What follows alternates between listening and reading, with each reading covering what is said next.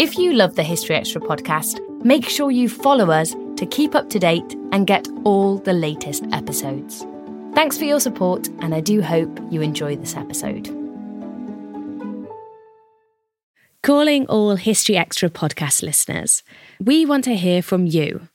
We're currently conducting some research about our podcast, so please enter our survey for your chance to win a £100 Waterstones gift card.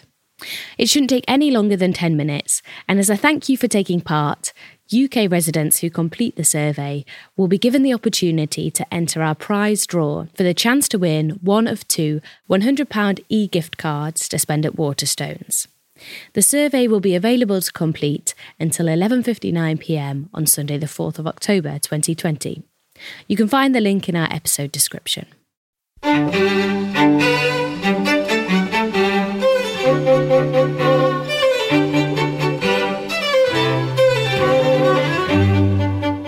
And welcome to the History Extra podcast from BBC History Magazine, Britain's best-selling history magazine.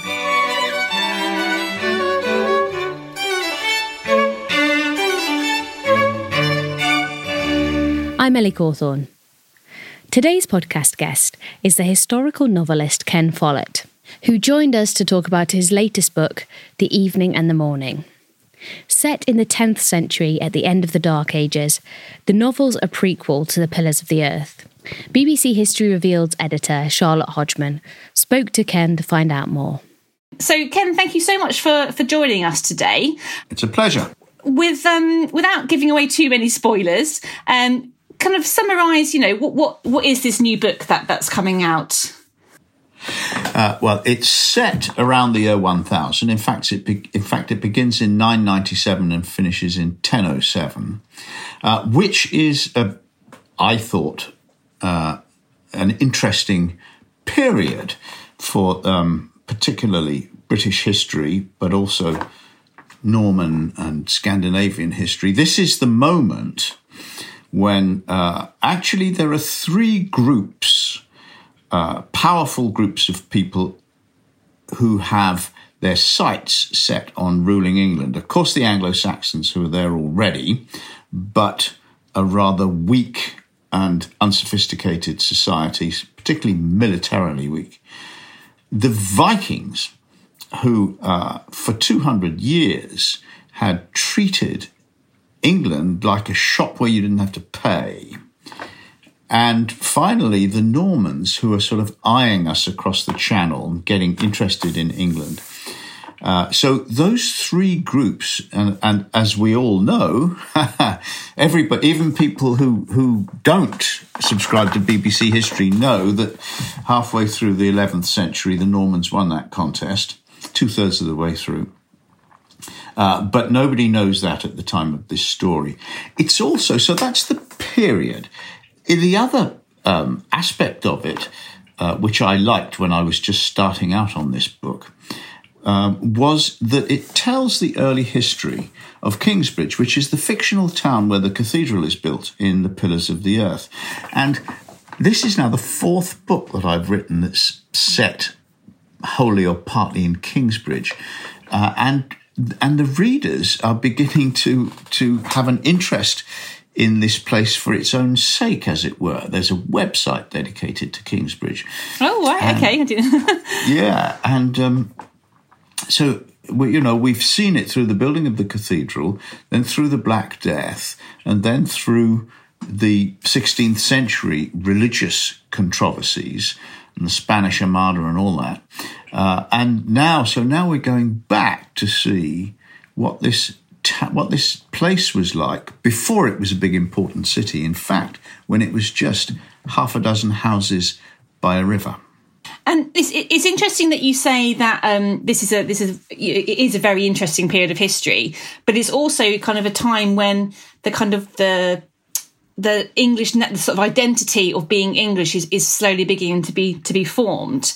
Um, is that something that you were kind of you, you, wanted to kind of show in the book through the, some of the characters that this kind of notion of of what it is to be English was was sort of being created at this time? No, I I didn't I didn't think that I didn't think it was yet time for that. Um, talking about the end of the 10th century, beginning of the 11th century. True, England is being ruled as a single country theoretically.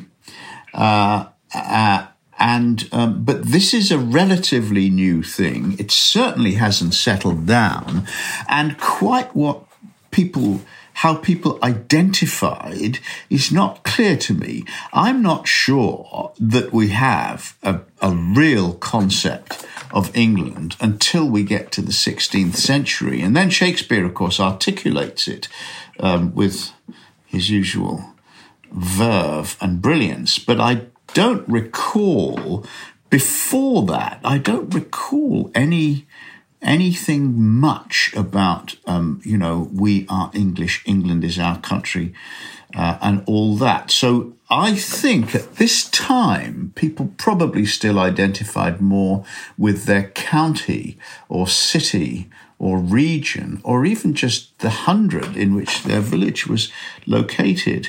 Um, uh, it's a it's a jolly interesting question. I think you know what did if if what would what would those Dark Ages Anglo Saxons say now if you said to them, "What group do you belong to?"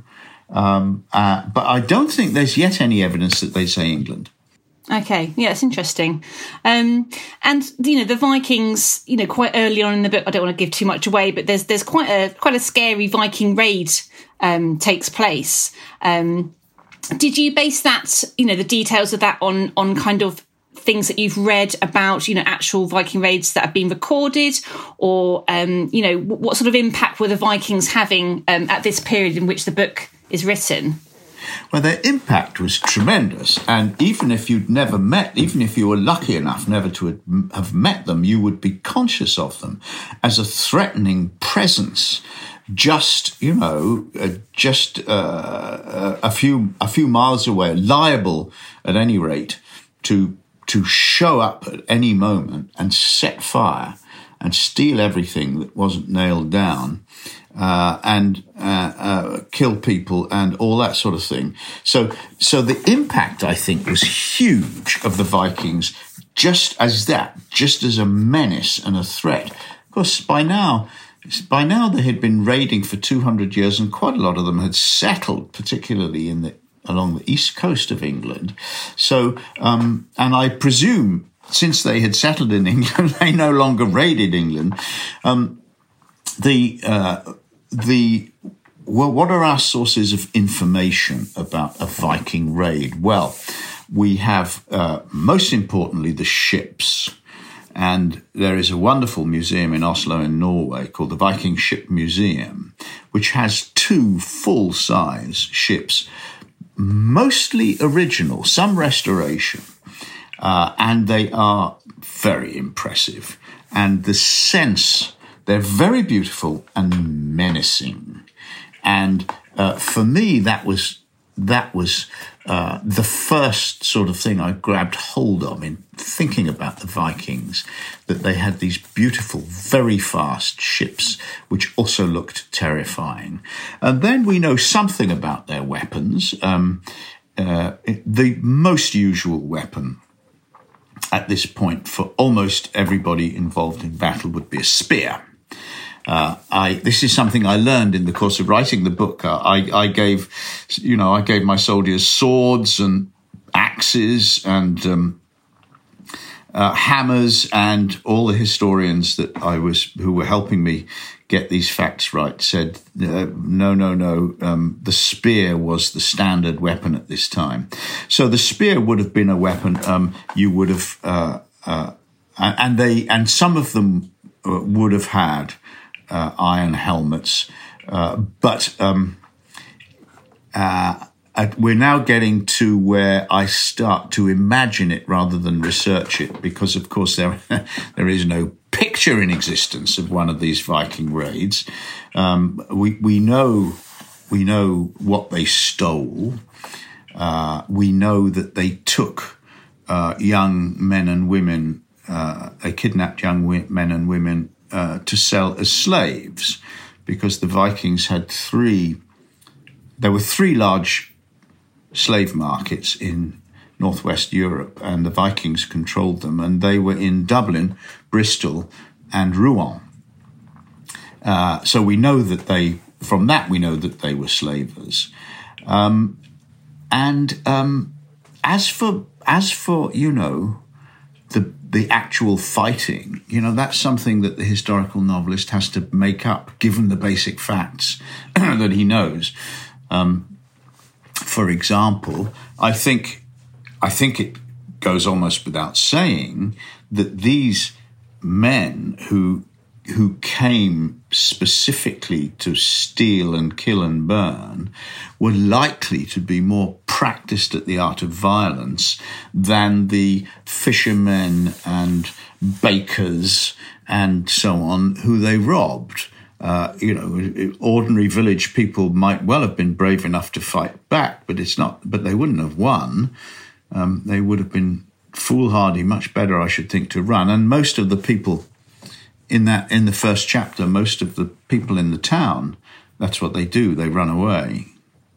It's what I would have done. I think I'd have been there too.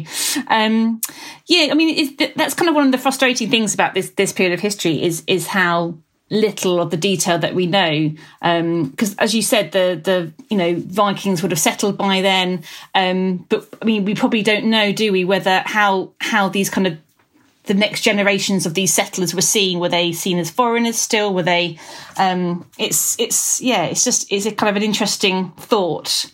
I i don't get the impression that they integrated the vikings at this point uh, because they're talked about, aren't they? We they, we talk about Danegeld, the tax they paid, and the and the part of the country they occupied is sometimes called the Danelaw. So it seems to have been clearly identified in people's minds as the Viking territory. It's not as if they, you know, settled down here and there and blended into the population. It doesn't look as if that happened. No, no. Um, you mentioned briefly earlier about um, that you, you sort of bring in France and, and the Normans um, sort of beginning to come into into the story. Um, one of your main characters, um, Ragna, she's a, Norman noblewoman um, who who comes to England. She she she marries an English alderman. Um, it, were marriages and unions between you know different countries or people from different countries common at this time? Are you you know are you basing this on anything that you you've read? Yes, I think they were common amongst the nobility. Uh, and and I was confident in the story uh, of Ragna because uh, at almost the same time, uh, a young Norman Norman woman called Emma of Normandy came to England and married the king, married Ethelred, Ethelred the Unread. Um, she was uh, she was I think uh, eighteen when she married him, and she appears in the book.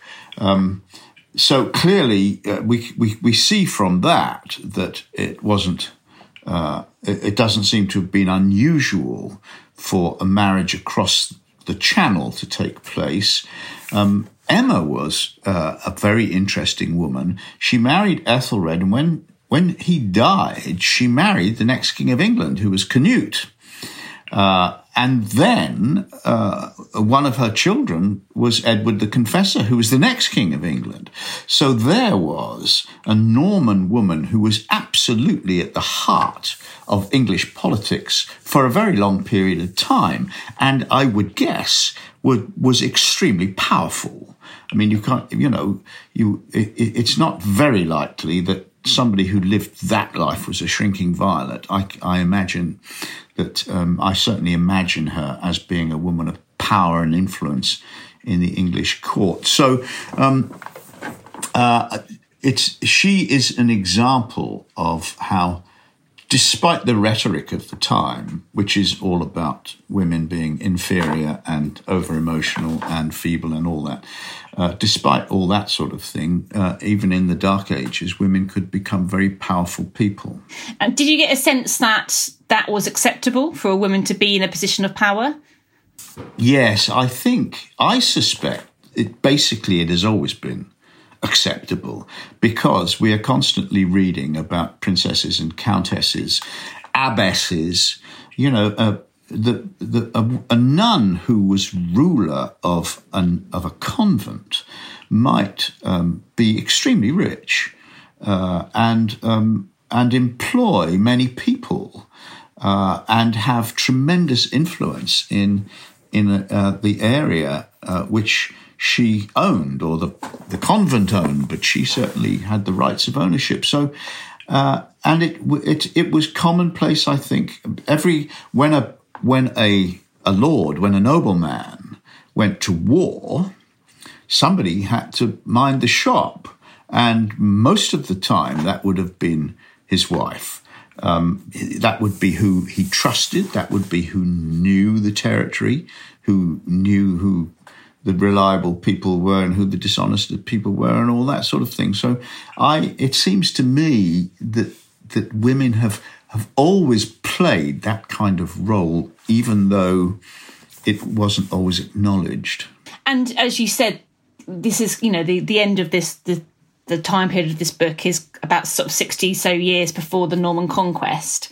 Um, but it's interesting that Ragna kind of she she struggles, doesn't she, to kind of to adjust to to, to life in uh, in England. What have you did you kind of notice that what what sort of the key differences between you know life as a Norman lady and and and you know life in England at that time? Was there anything that kind of struck you? Well, there's some controversy about this because amongst historians of this period, there are really two factions. Uh, there are some uh, who who try to argue that that the Dark Ages weren't as dark as people say, and that Anglo Anglo-Saxon society was sophisticated and highly developed. Uh, I think that's a hard argument to make um, they talk about the great Anglo-Saxon Saxon culture, but when you get down to details, what did Anglo-Saxon culture produce? Well, embroidery. Okay, embroidery at the time was a great and important art, and in fact, there was a an exhibition at the Victoria and Albert Museum a few years ago that I went to see of um, English embroidery uh, that had traveled all over the world. These ancient pieces, mostly priestly vestments that had been embroidered with scenes of saints' lives and so on, Bible stories, um, had been sold or given to bishops and archbishops all over Europe. So, so okay, they were great embroiderers. That that isn't quite a great culture, um, and it's certainly clear that the enforcement of the law was extremely weak in Anglo-Saxon society, and that's a, I find that more important than embroidery. There's an argument that goes on. Anyway, my take on it is that Norman society was more sophisticated than Anglo-Saxon society. I, I've I gave you that whole preamble because I, I, I, you know, I don't want to pretend that this is the only view. There is an alternative view, but I think and I would cite the fact that the Normans at this period, around about the year 1000, were already building um, elaborate castles and much bigger churches. In England at this period, there were no castles at all. We didn't have any castles till the Normans came. And the churches were very small. If you look at Anglo Saxon churches in England today, those few that remain entire, they're tiny and dark and um, very poor building technique, very, very thick walls and tiny little windows. Really very unsophisticated. The other thing the other thing that struck me, the difference that struck me, is that by this point, slavery had died out in Normandy pretty much. Um, there might have been a few slaves left, but uh, it was uh, it was it was very uncommon by this time, if not completely stamped out. And and uh, in England, it was commonplace. And and if we're to believe the Domesday Book, ten percent of the English population were slaves. That's a big percentage, and it's a proper slave society. Um, and and the Normans were past that stage, probably this is something that historians speculate about, but it seems plausible to me. The church was against slavery, not, not on human rights grounds, but because slaves are always used for prostitution. And the church was certainly against that. Uh, and, the, you know, the, there's always been a connection, still is tragically, between slavery and prostitution. And the church disapproved of that. Now, the church had a stronger hold over society in Normandy than it did in England. In England at this time, marriage was not a church service. Marriage was a civil ceremony in which two people made promises to one another in front of witnesses. And they might well ask a priest to bless the marriage, but they didn't need a priest, and the marriage was not a, a, um, a, a holy rite. It was purely a, a civil thing. So the rules were not as strong. Um, uh, the, uh, bigamy uh, was not forbidden by any means. Now, of course, Norman noblemen had uh, mistresses, often living in the house, but it, it was it was unofficial. It wasn't recognised. Whereas it seems that in England, the the, the presence of more than one wife in a, a man's life uh, was not unusual and was not regarded as a sin. This is the earliest time period that you've, you've covered in, in any of your books to date. Um, what sort of difference or, or, impact did that have on the way you went about researching it? Um, obviously, the sources, I, would imagine, were a big a big kind of uh, hindrance, I guess, the lack of.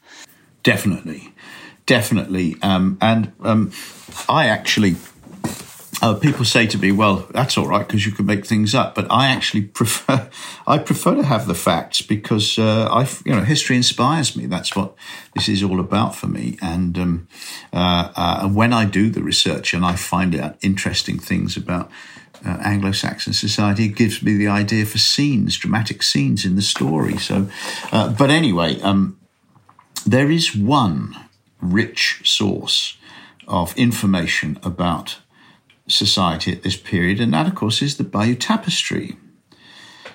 Uh, it's um, it tells the story. It's a strip cartoon. It's it's it's coloured wool embroidered on linen panels. It's uh, it's about sixty yards long, and uh, it tells the story of the Norman conquest. But as it were, accidentally, it also reveals an awful lot of wonderful detail about everyday life uh, things like one of the panels shows people having dinner. So we see their tableware and we see the cooks cooking it alongside and we see what they're sitting on and what they're drinking from.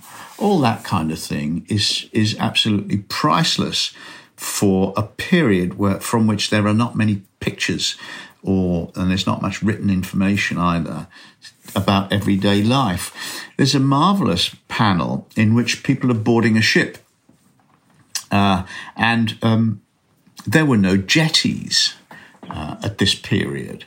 So, how did people get on board? Well, uh, they hitched up their tunics and waded through the water until they got to the ship and then they climbed aboard. And there's a marvelous picture of them doing this, uh, including a lovely human touch. One of these people is carrying his dog, which I thought was lovely because, you know, dogs, dogs can swim.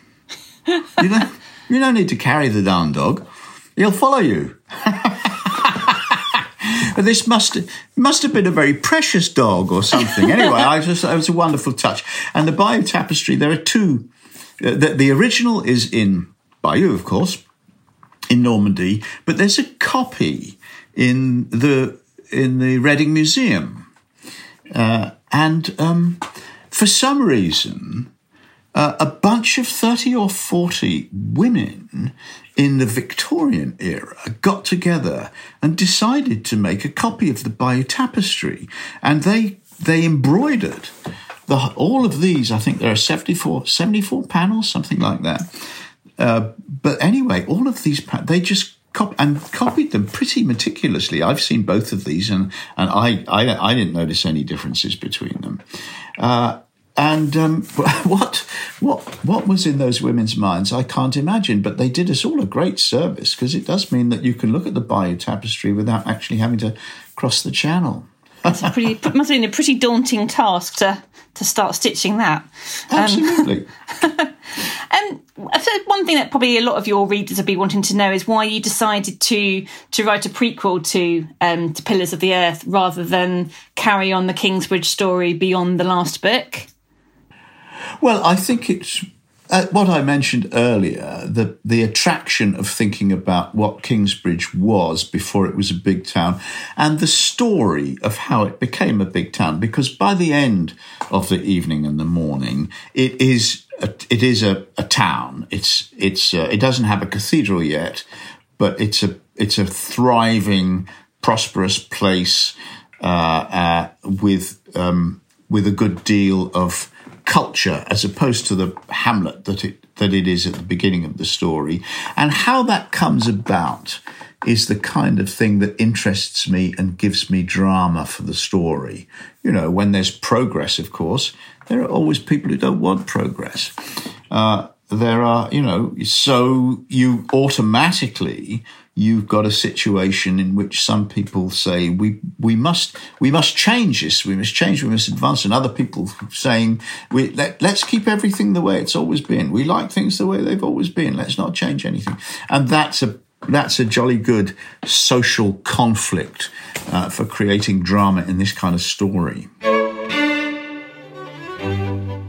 Still to come on the History Extra podcast. Slavery is always absolutely horrible. It's never an amiable, friendly sort of thing. Most books about um, this period don't emphasize the slavery, but if it was 10% of the population, it would have been right in your face.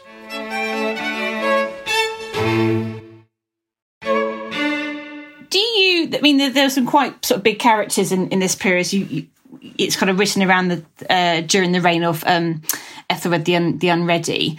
Um, some of your other books do kind of feature well-known sort of actual historical characters. Have you done the same with this book? Um, and if not, why is that? Is that because the, the characters aren't there for this period, or you just chose to to kind of make your own? Um, it's true that we don't know uh, the identities of as many characters in this period as we do in later periods. Um, and oh, of course, in, in at this time, the king was a kind of um, judge of last resort, uh, a quarrel that couldn't be uh, resolved in any other way might be taken to the king. The king's ability to enforce his decisions is another story because he was actually in some ways very weak. But so anyway, the, the king is in the story, but he doesn't show up in the evening and the morning until at least halfway through, and that's because he he uh, he was although he moved around a lot from city to city and from region to region. Uh, it was you know with no phone and no postal service, it was quite difficult to get in touch with him. You would have to send a messenger to the last place he was known to have visited. And obviously, a messenger along the way would be constantly saying to people, Have you heard where the king might be at the moment? But it would be a very hazardous business trying to find the king to get a message to him uh, and trying to find him when he was holding court, and so that you could bring your grievance to him would be even more difficult. So um, he's kind of an absent figure. He's in the story, and so is Emma of Normandy. And there are two archbishops of Canterbury who appear in the story because.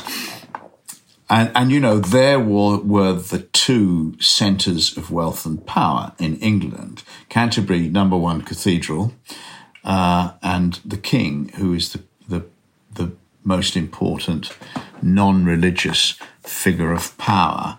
But there really wasn't, you know, there, there really weren't other interesting people.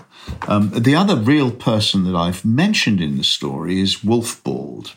Uh, he doesn't actually appear, he doesn't come on stage, but people talk about him because famous legal case from this period, and it's the only Anglo Saxon legal case, I think, about which we have it very much detail.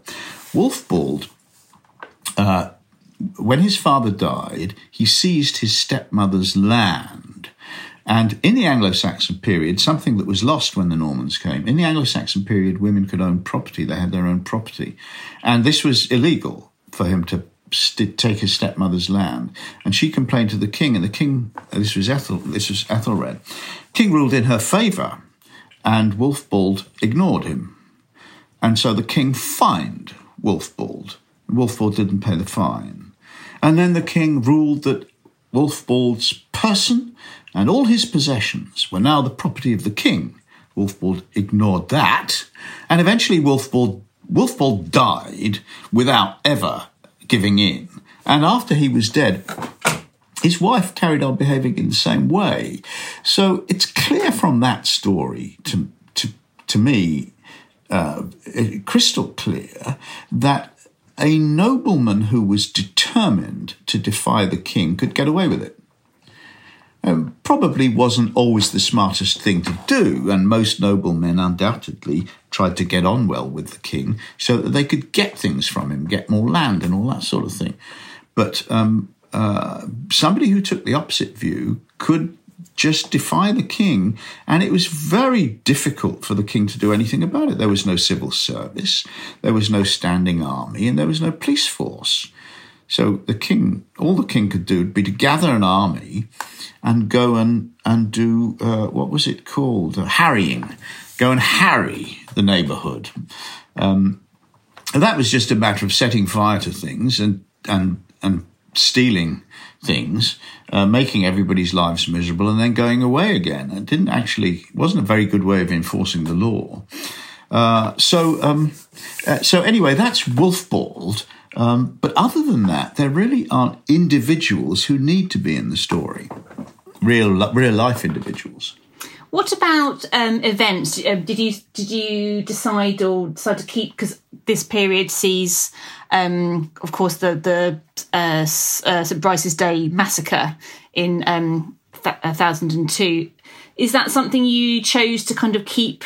Was that relevant to the story? Did you try and did you keep that um, in the book? No, that, that's not in the book, and the reason is that it's a bit it's a bit muddied. Um, the massacre was ordered, certainly, uh, but it doesn't seem to have been carried out very widely.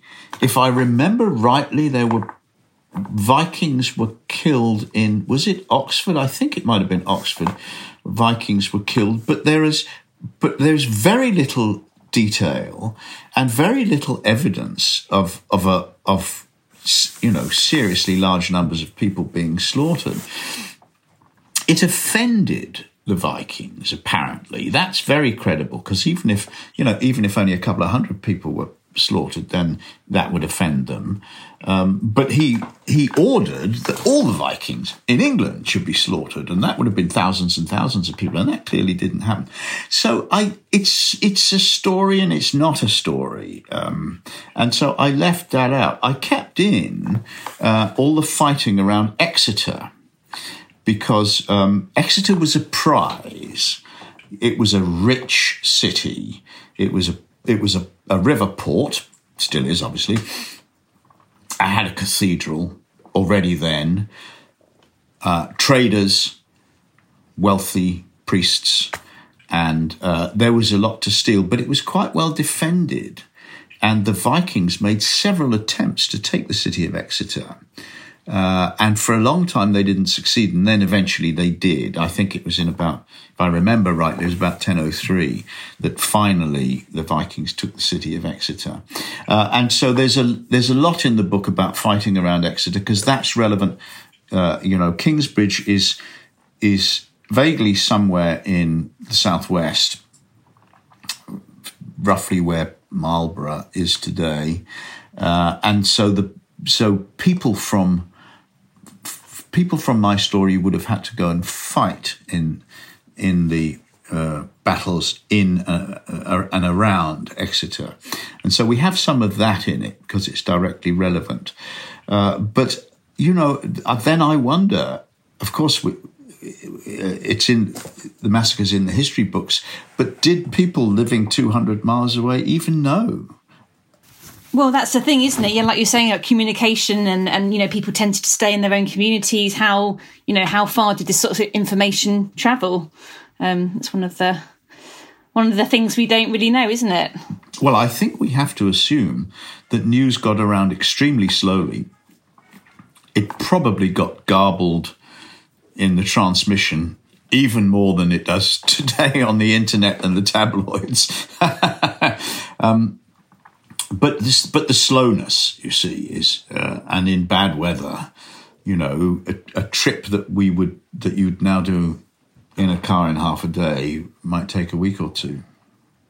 It's interesting that this period of history seems to have had a bit of a resurgence of, of popularity of late. Um, I'm thinking, you know, things like you know the the Last Kingdom on TV and things like that. Seems to be, people seem to be very very kind of focusing on this at the moment. Why do you think it is? Why do you think we are so keen to to learn about this period and, and you know the Vikings and, and all this this sort of thing? There's a fascination, I think, about thinking about people who are basically like us, basically concerned with love and marriage, raising children, making money, going to war. Pe- people who really haven't changed in a thousand years, people like us actually living in horrendously different circumstances. And you think to yourself, how would I have managed, you know, with, you know, every year subsistence farmers, I mean, it's still true in the world today. There aren't that many subsistence farmers left, thank God. But um, subsistence farmers, if there's a bad harvest, some of them die. That's how it works. Subsistence means subsistence. If there's not enough food, somebody starves. And, um, you know, it'll be the weaker, in the bad years, it will be the weaker ones, the small children and the old people who go. But nevertheless, a bad harvest meant meant death for some of them. And that sort of uh, living a life that brutal was also very violent. There was much more crime in these times than there is today. People think people think there's a lot of crime today. It's it's you know Lincoln one year court records for one year in Lincoln. Actually, it's the year 1200, I think. Show that the courts in Lincoln dealt with 100 homicides. Now, Lincoln was a city of 5,000 people. Think of that many homicides. In fact, uh, it's it's a huge level of criminality, and um, uh, uh, you know that you know, people you know people are, read something in the newspapers today and they're frightened to go to the shops. In those days, uh, it must have been absolutely terrifying.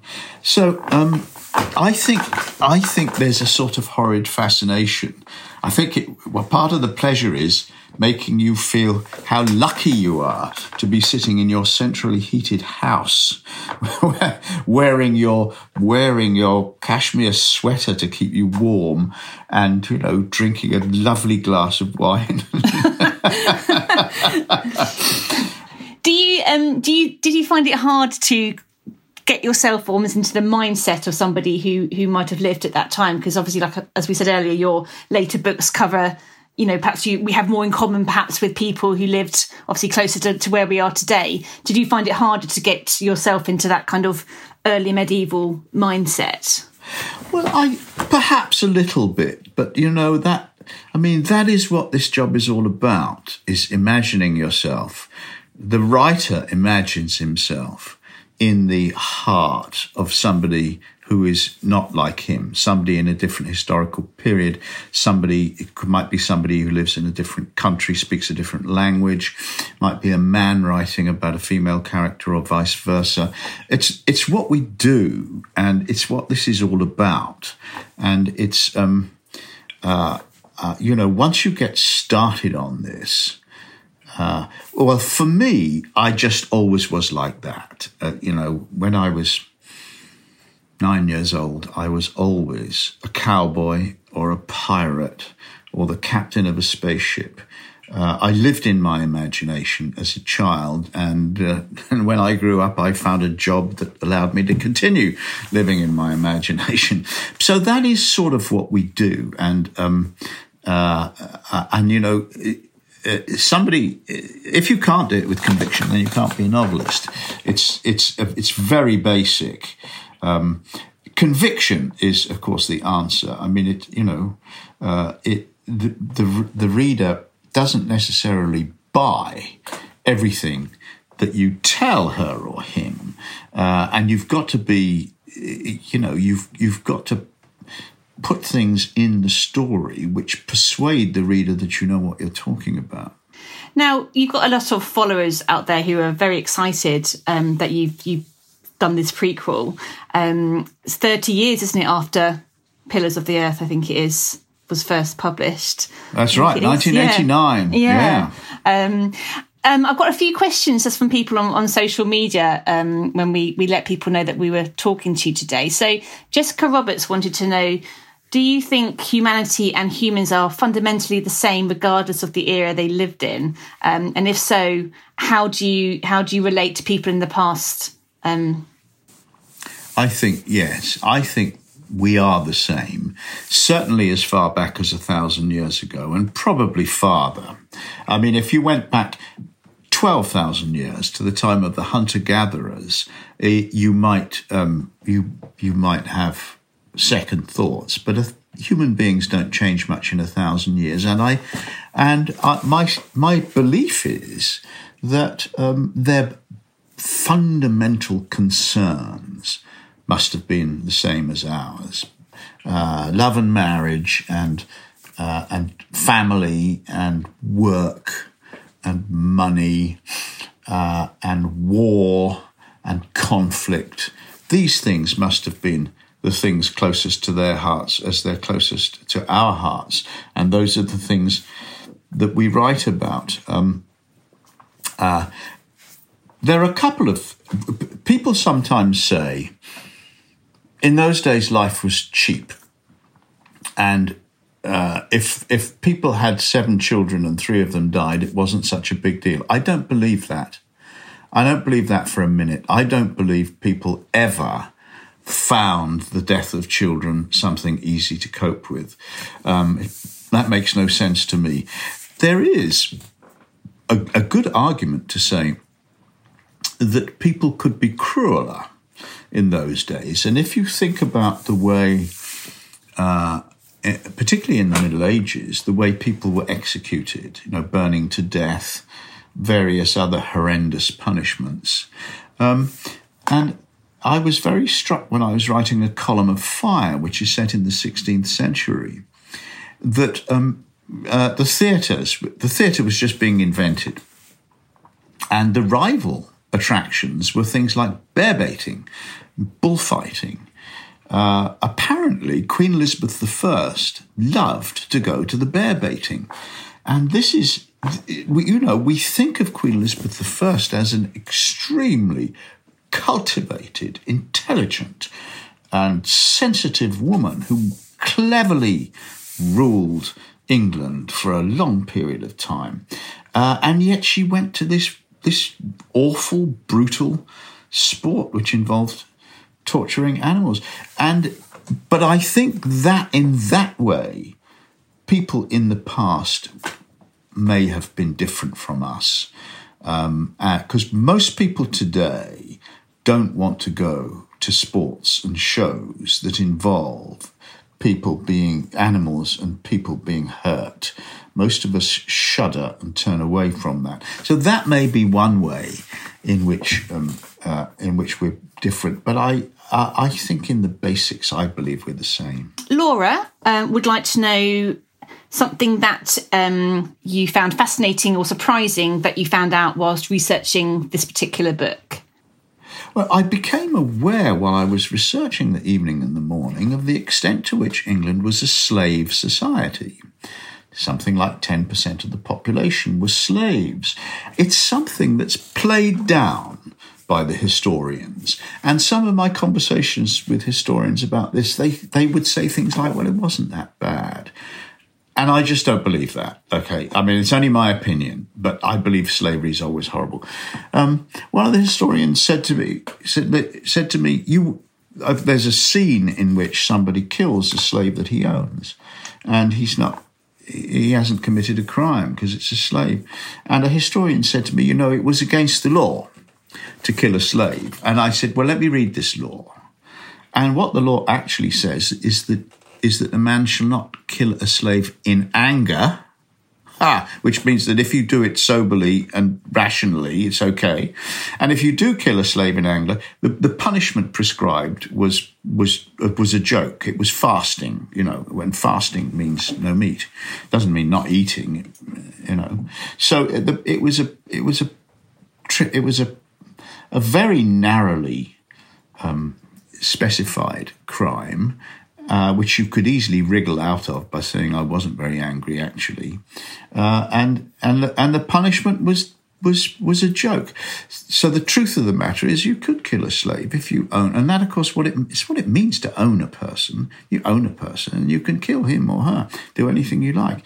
Um, there is a character in the story. There's a scene in the book where a character says.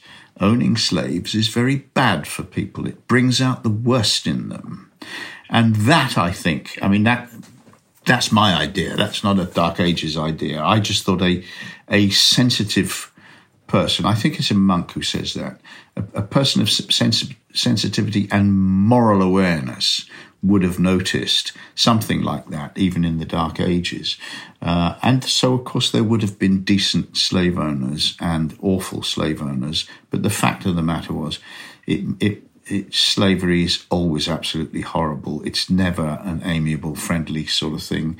And um, uh, I sort of writing the evening and the morning. I sort of have had to confront that. Uh, I, I, most books about um, this period don't emphasize the slavery, but if it was ten percent of the population, it would have been right in your face. Yeah, yeah, yeah. Well, yes, that's a huge amount of people. Yeah. Um, and finally, just with one more, um, Zach Courtier wanted to know: Are you planning to write any more Kingsbridge novels after this one? well, I, Chaining you to the desk already. uh, I'm not planning to, uh, but there's a saying: um, "Never say never," and I'm certainly not saying never. Uh, really, as far as I'm concerned, it'll be if well, that moment when I'm finishing one book and vaguely thinking about what I might do next, if if I'm struck by an idea that I think is absolutely wonderful, and it's a Kingsbridge story, then I'll do it. And if I'm struck by something else, then I'll do that. So. Um, so I'm I'm sorry that I can't give a uh, give Zach a more definite answer than that. That was Ken Follett. The Evening and the Morning is out now, published by Macmillan. You can also read a Q&A with Ken in the November issue of BBC History Revealed magazine. That's on sale from the 1st of October and also includes an essential guide to the Vikings, as well as articles on the Mayflower, the slums of New York, and the UN. Thanks for listening. This podcast was produced by Ben Hewitt and Jack Bateman. Tune in on Wednesday when John Wyatt Greenlee will be explaining why medieval people paid their rent in eels.